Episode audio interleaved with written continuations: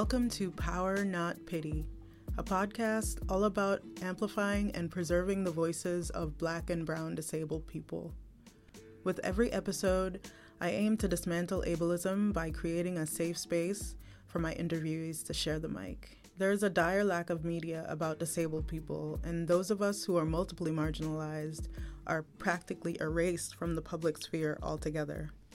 My next guest knows a thing or two about getting her voice heard. I invited Ade Raphael to join me in the studio, and we had a blast talking about our collective blackness and the strength that is born out of struggle. Most of Ade's life has been dedicated to creating and teaching the arts as a musician, a visual artist, and an all around sound designer. Her diagnosis happened in 2015, but she knew long before, which is a problem that many disabled people find themselves dealing with.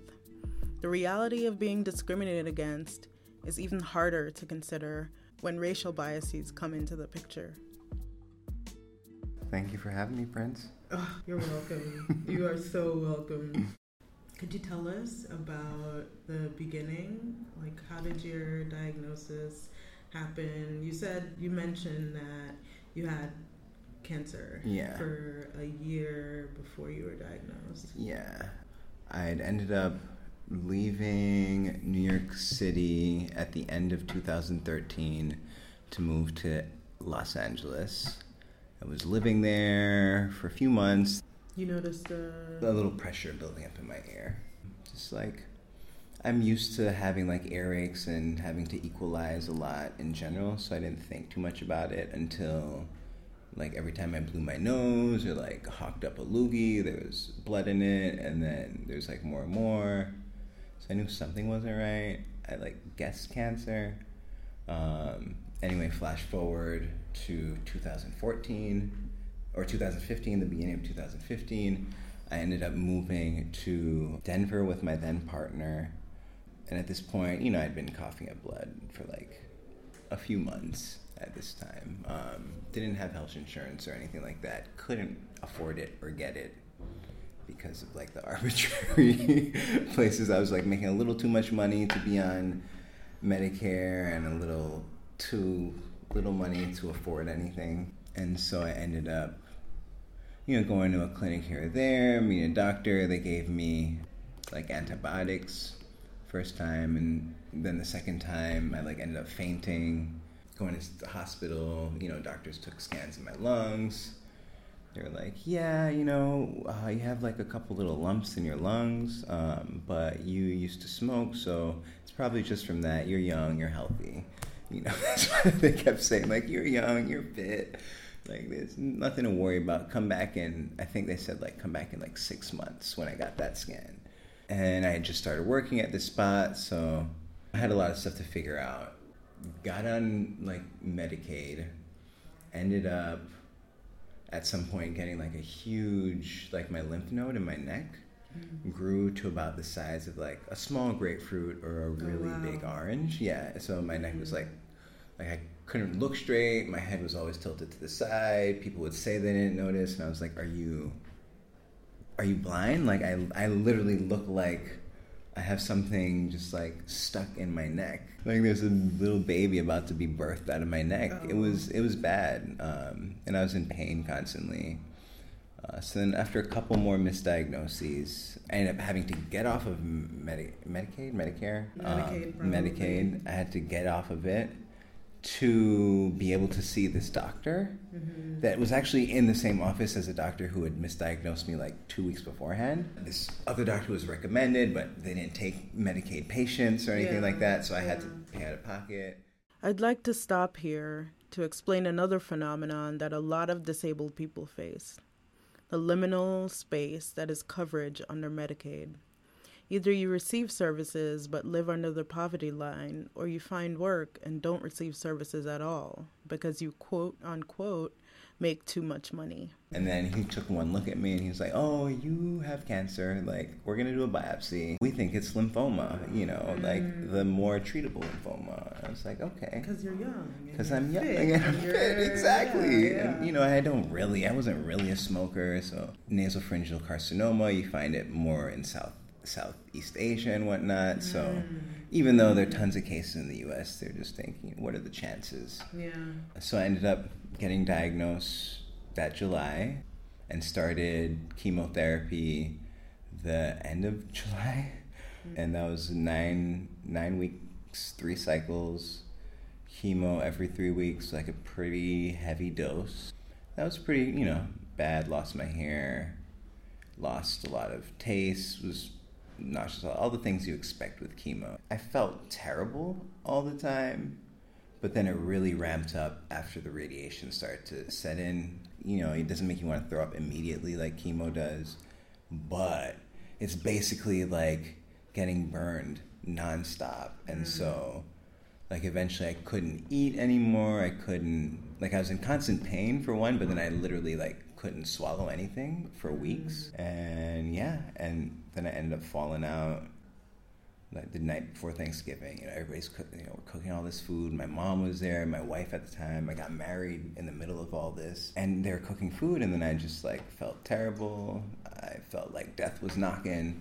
Tried to get up, literally couldn't feel my body, couldn't move, and just fell. And then like all that white light stuff that they talk about it was coming like wow. the whole room everything my vision was just shaking shaking shaking shaking shaking and then like this white you know, was just creeping in, creeping in, and it's just like shimmering, you know. And I was, I knew I was gonna die, but then I had this like thought of like how traumatizing it would be to everybody in the building because I was in the hallway of my apartment building. Like we tried to get me downstairs to get to the hospital. Mm. I could only make it right out the door, mm. like being dragged essentially right out the door. And then in that moment, I was like, I can't, I can't die here. That would be just so embarrassing. I'll never like that was the thought. Like it would be so embarrassing. And then the white light went away, and like the shimmering stopped. I still felt terrible. You know, I still wished I was dead. And then they like brought me to the hospital. To willpower. Yeah, and making yeah. it through that night was another testament because they didn't want to put me in inpatient they just took me to the emergency room. They didn't want to give me the pain. Like we left quickly, you know. Like ambulance came. The the EMS folks they took me down in the ambulance. Like we didn't have time to get all my meds and everything like that. And they also wouldn't let my family go get my meds to give me my med the pain meds that my oncologist subscribed prescribed for me. They wouldn't let me go get it, or my parents go get it. They wouldn't give it to me. I was getting treatment at that same hospital. It was like a shit show. And then they came down to make sure that we wouldn't sue them. Essentially. and put me in inpatient. Being being just doped up, all kinds of anti nausea stuff. Like I couldn't swallow, so everything was intravenous or enema, and it was just like your body is not your own at that point, mm. you know. I couldn't even change in my own room because like you know, I personally was like, I don't give a fuck. They have their finger on my butt. Like, if, if, they see me naked, they see me naked. Right. You know, like, I feel like they should understand. But the folks that I were with, yeah. that were like there with me, were just kind of like, could you please just consider yeah. that this is a human being and not a piece of flesh? yeah. Yeah a lot of what you said is like exactly what I've experienced.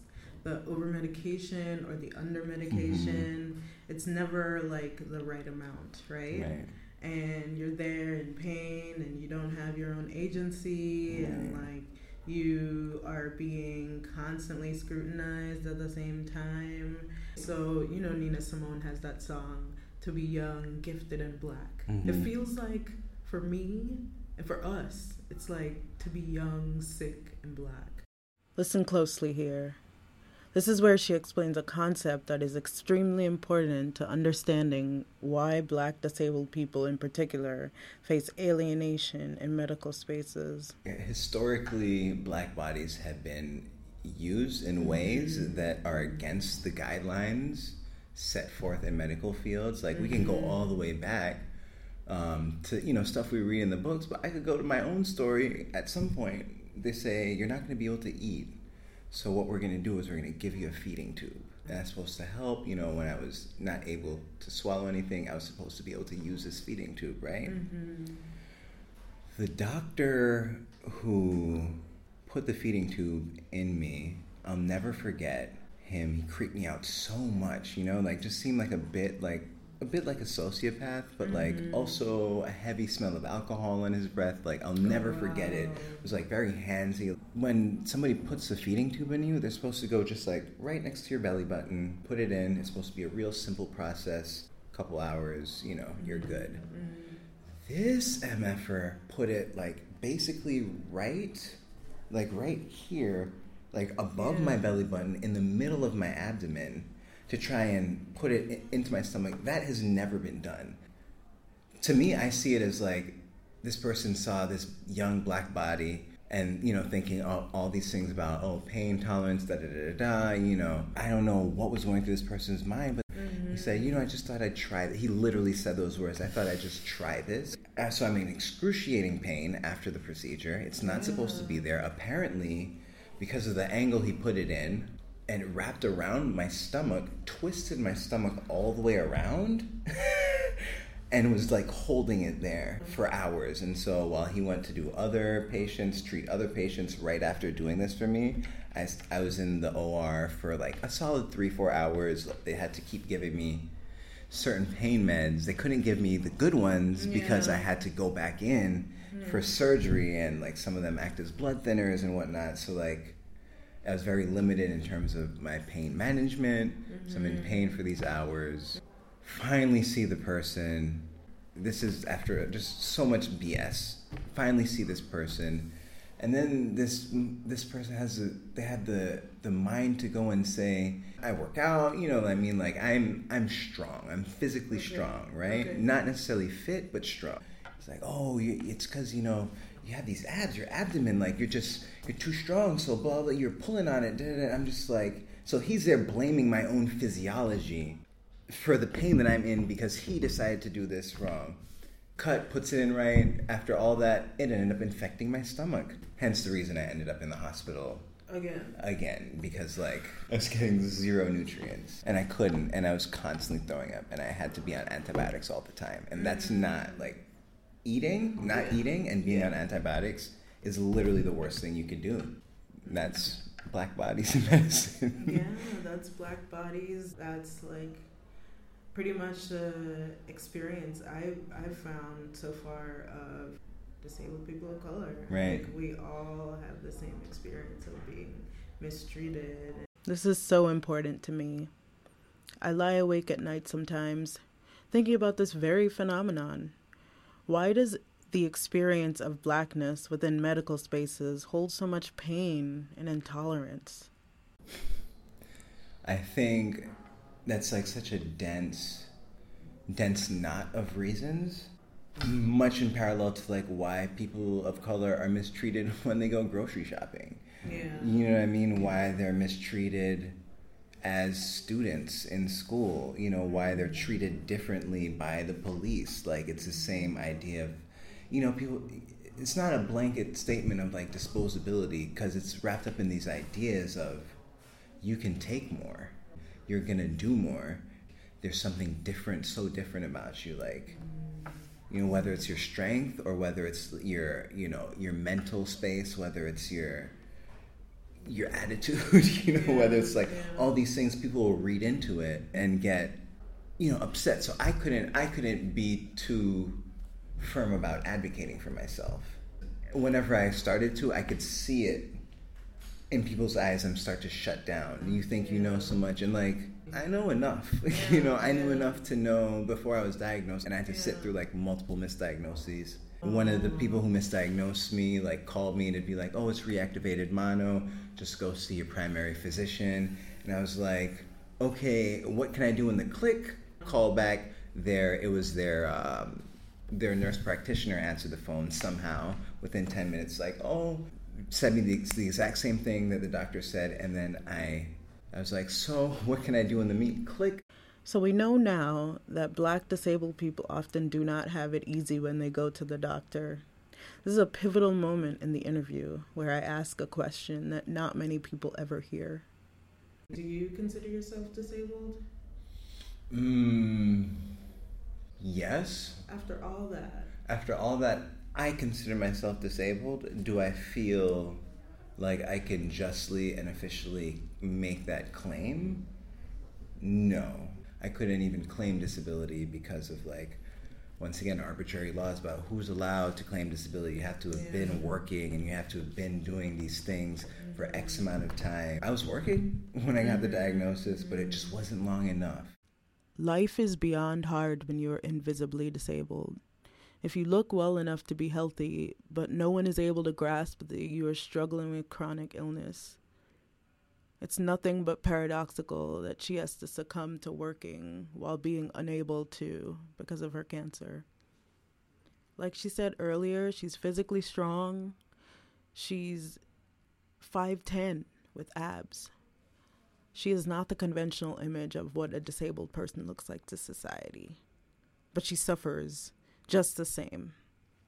In my mind, the world is not to the world is to see me like I on the outside, I look like very healthy. I keep it together as much as possible. But I wake up pretty much every day in pain. I have to weigh whether or not like I'm feeling chronic fatigue or I'm tired. I have to weigh whether or not to like do the thing that I need to do because yeah. I, am going to need to take the time to rest. Yeah. But I also need to get things done because like the world does not see me as disabled. The world doesn't have time for that for a long time I was horizontal. For a long time I was unconscious for, or not like semi-conscious, doped up, you know, taking my medication every single hour on the hour, 24 hours a day type mm. stuff.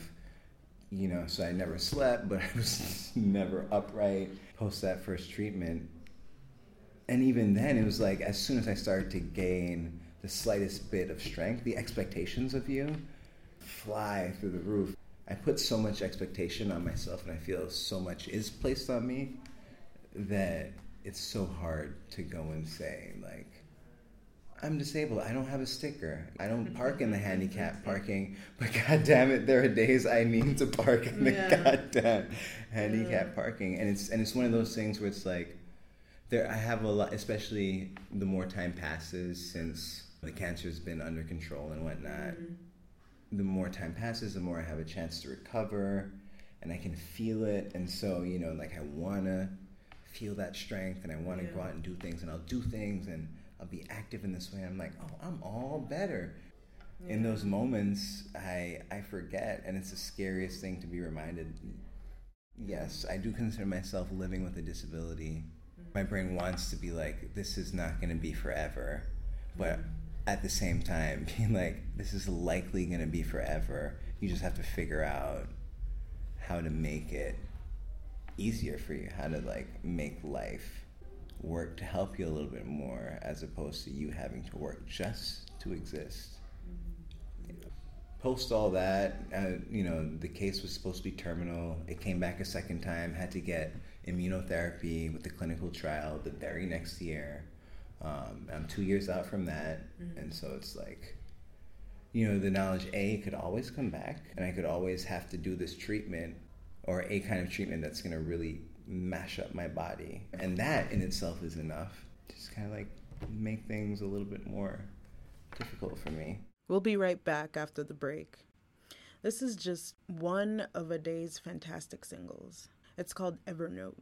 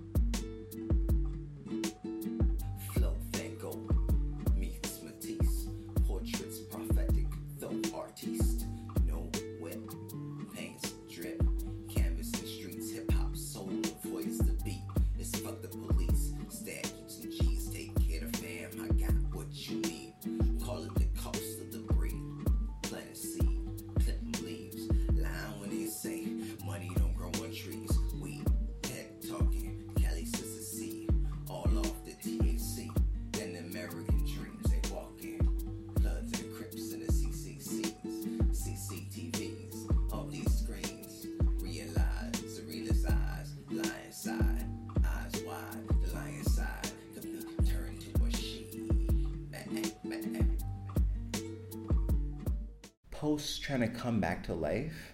That's I call it, coming back to life. Sure. Like in that, in this time of me trying to come back to life, but right after, needing to drink water every five minutes, I'm gonna try to go out, go to a restaurant to have dinner, and you think you could have nonstop water at a restaurant. It's just not that easy. Yeah. You can even tell them, hey, I'm a recovering cancer patient. I need nonstop water. They'll forget you. They won't bring it to you. They'll tell you they only have one bottle. Some places may try to keep me from bringing my own water bottle in. You know what I mean? I go to the club, dance. I couldn't do like real exercise. I could like go to the, to the club, bounce to the music a little bit, like move, start to almost sweat, start to almost breathe hard, be exhausted, feel like I'm gonna pass out. Need my water right next to me, but they'll be like, no, you, there can't be anything in it when you go in. There can't be anything in it when you go out. There's no water fountains in here, or the water fountains are in this place. It's like hard to get to. Yeah. You know, I always feel awkward asking the bartender for water. Most bars won't fill up your bottle of water with their water.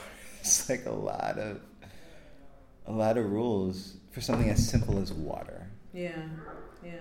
That's what ableism does, you know? Yeah. Like it makes life harder for disabled people and it puts us in a place where okay, so either we're just sick enough or we have to claim that we're like super sick. I'm so angry that you are not able to even hydrate yourself as a human being. That's right. like water is a right, not a privilege. I mean, there's that. There's like you having to make the claim, and then there's the response of whoever it is you're making that claim to. Yeah. Just the other day, I was having dinner at a restaurant with some folks, and the waiter essentially, I told the waiter the same thing. Hey, I need. It'd be, would it be okay if we had two of these glass bottles of water out here? Like it's from the tap. Like you know, yeah. we have two? And they're like, oh, we're limited in the amount of water that we have. I was like, okay, I'm only asking because you know, I'm like, I'm gonna tell him. I'm gonna give him the cancer. I, am a cancer you patient. have to disclose that. Yeah, I have to be like, this is my medical history. The way I look, people just say, oh, like the response I always get is, oh, it must not have been like. There's not really good cancer, but it's like, oh, it must not have been that bad, like because. I've young. been I've been and I've been spending so much time on like focusing on my health and like yeah. my recovery that I look and and and I I don't appear to be someone who was on their deathbed a year and a half ago or two years yeah. ago. You know, yeah. like that's what not. What does that even look like? Right. Yeah. For me, it was it was in bed a lot, feeling yeah. like death. But then, so then I, I tell this person that, and then and oftentimes people go, oh, I'm you know sorry to hear that, or like they'll say, oh, had you know, they'll often do the congratulatory, like, oh, hat, oh, congrats. And I'm like, well, I yeah. still get, you know, yeah. hit with radioactive fluid every six months to make sure that there's nothing in me. Um, and I can't get the scans that my body's telling me that I really should get.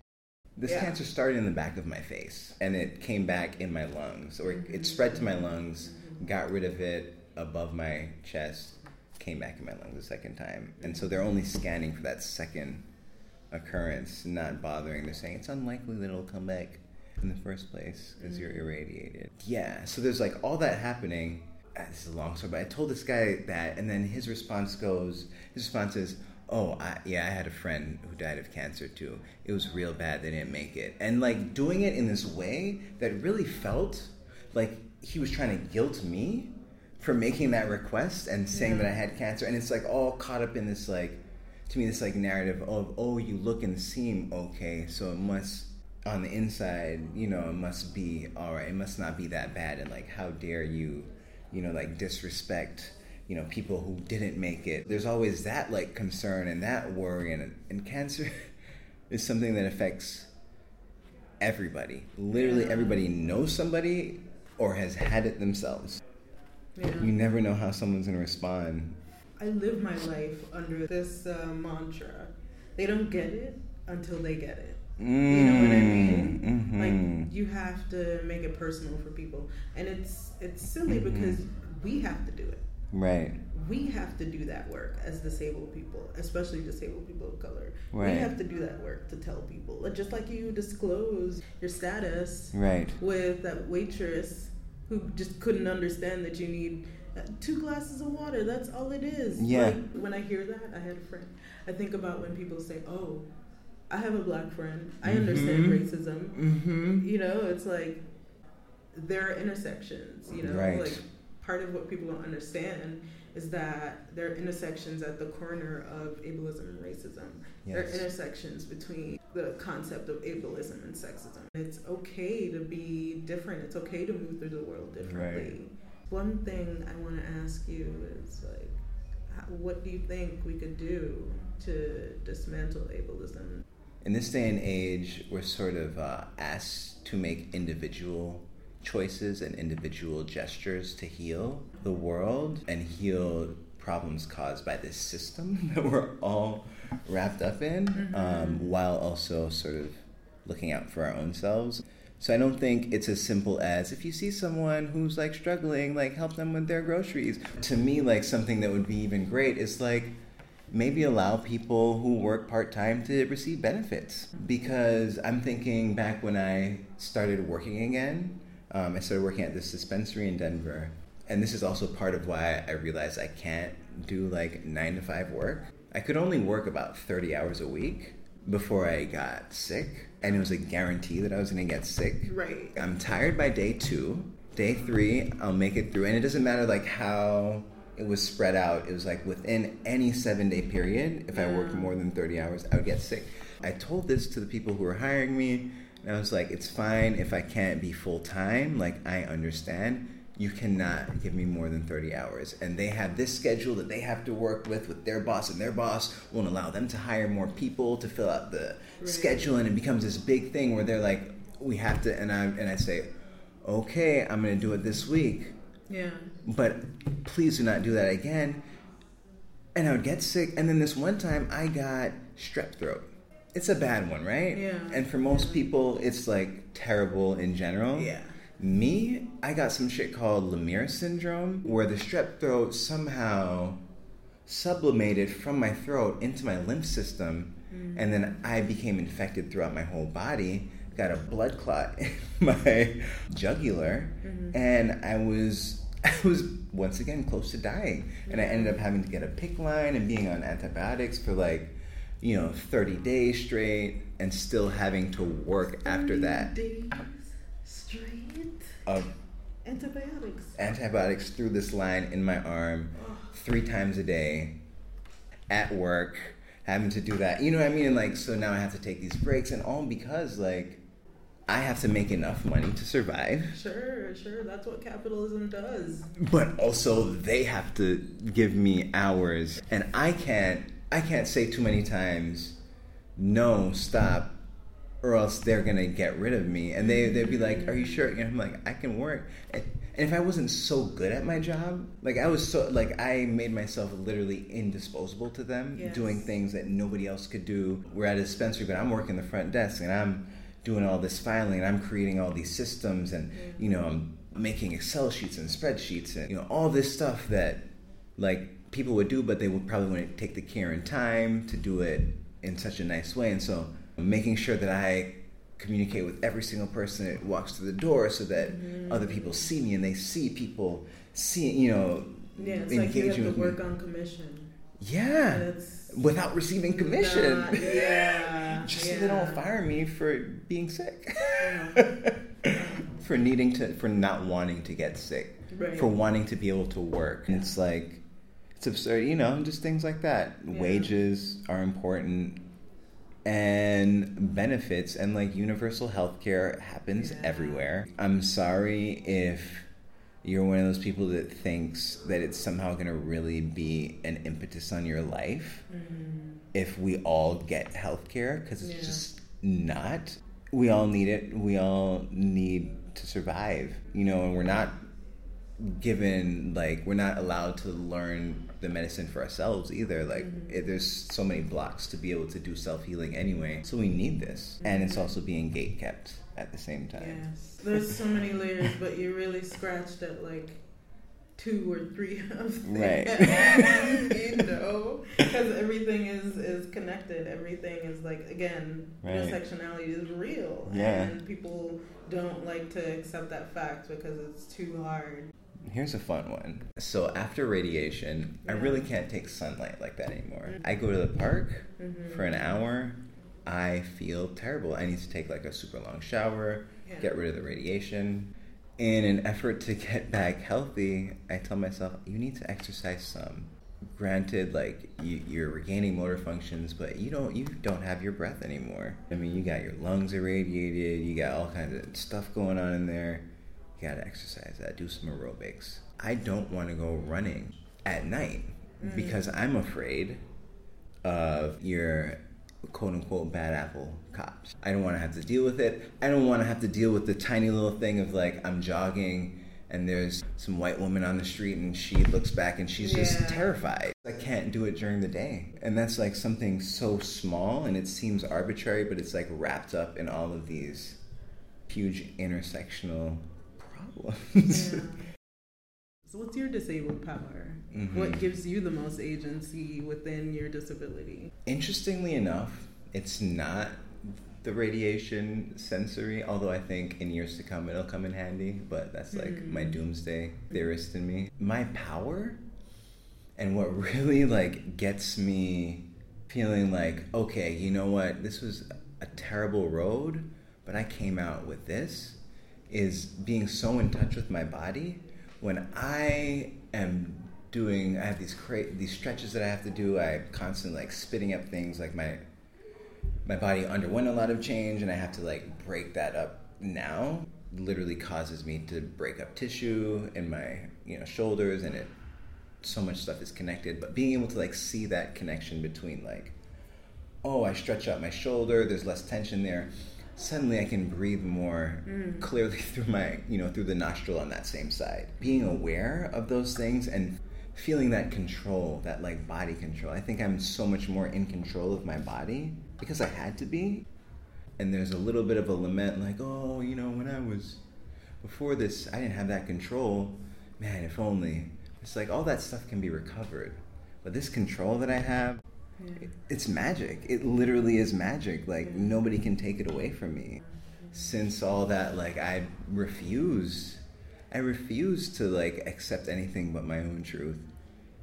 And when I do, the universe and and my subconscious is like, no, baby, we're not doing that. Remember, we're not doing that. And like that feeling of fearlessness of like uh, commitment of like just unapologetically i am here. I'm gonna do me.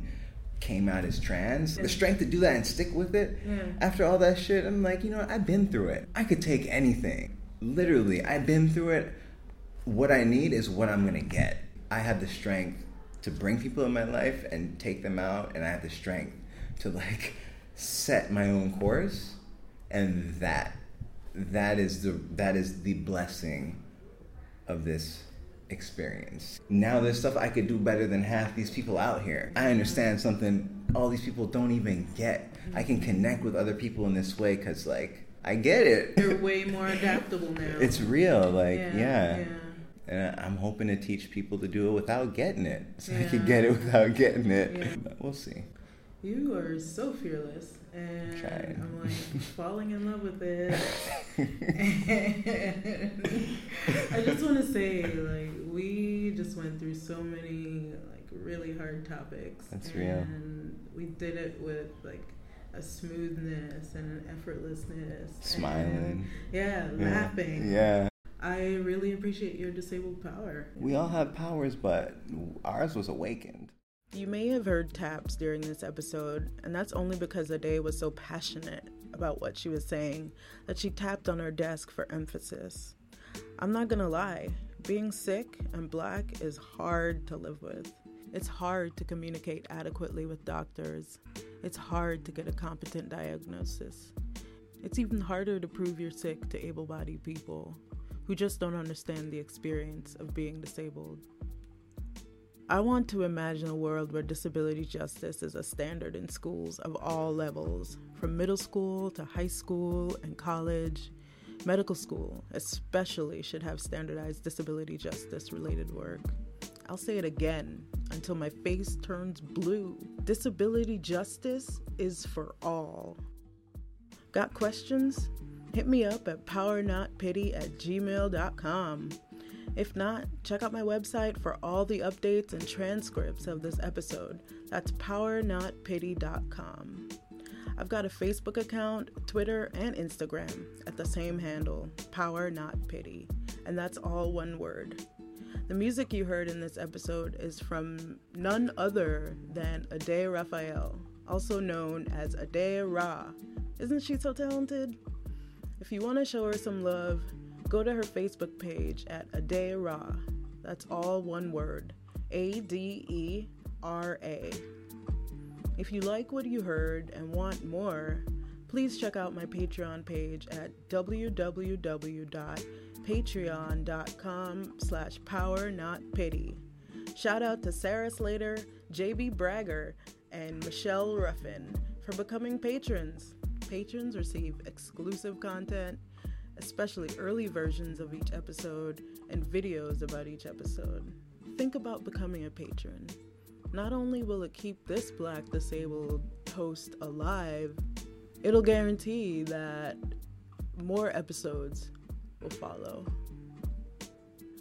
Also, please don't forget to hit subscribe and leave a review at Apple Podcasts. It's the best way for people to discover the show, and I promise, I promise, I'll read every review and blush about it. Thanks for listening. Power!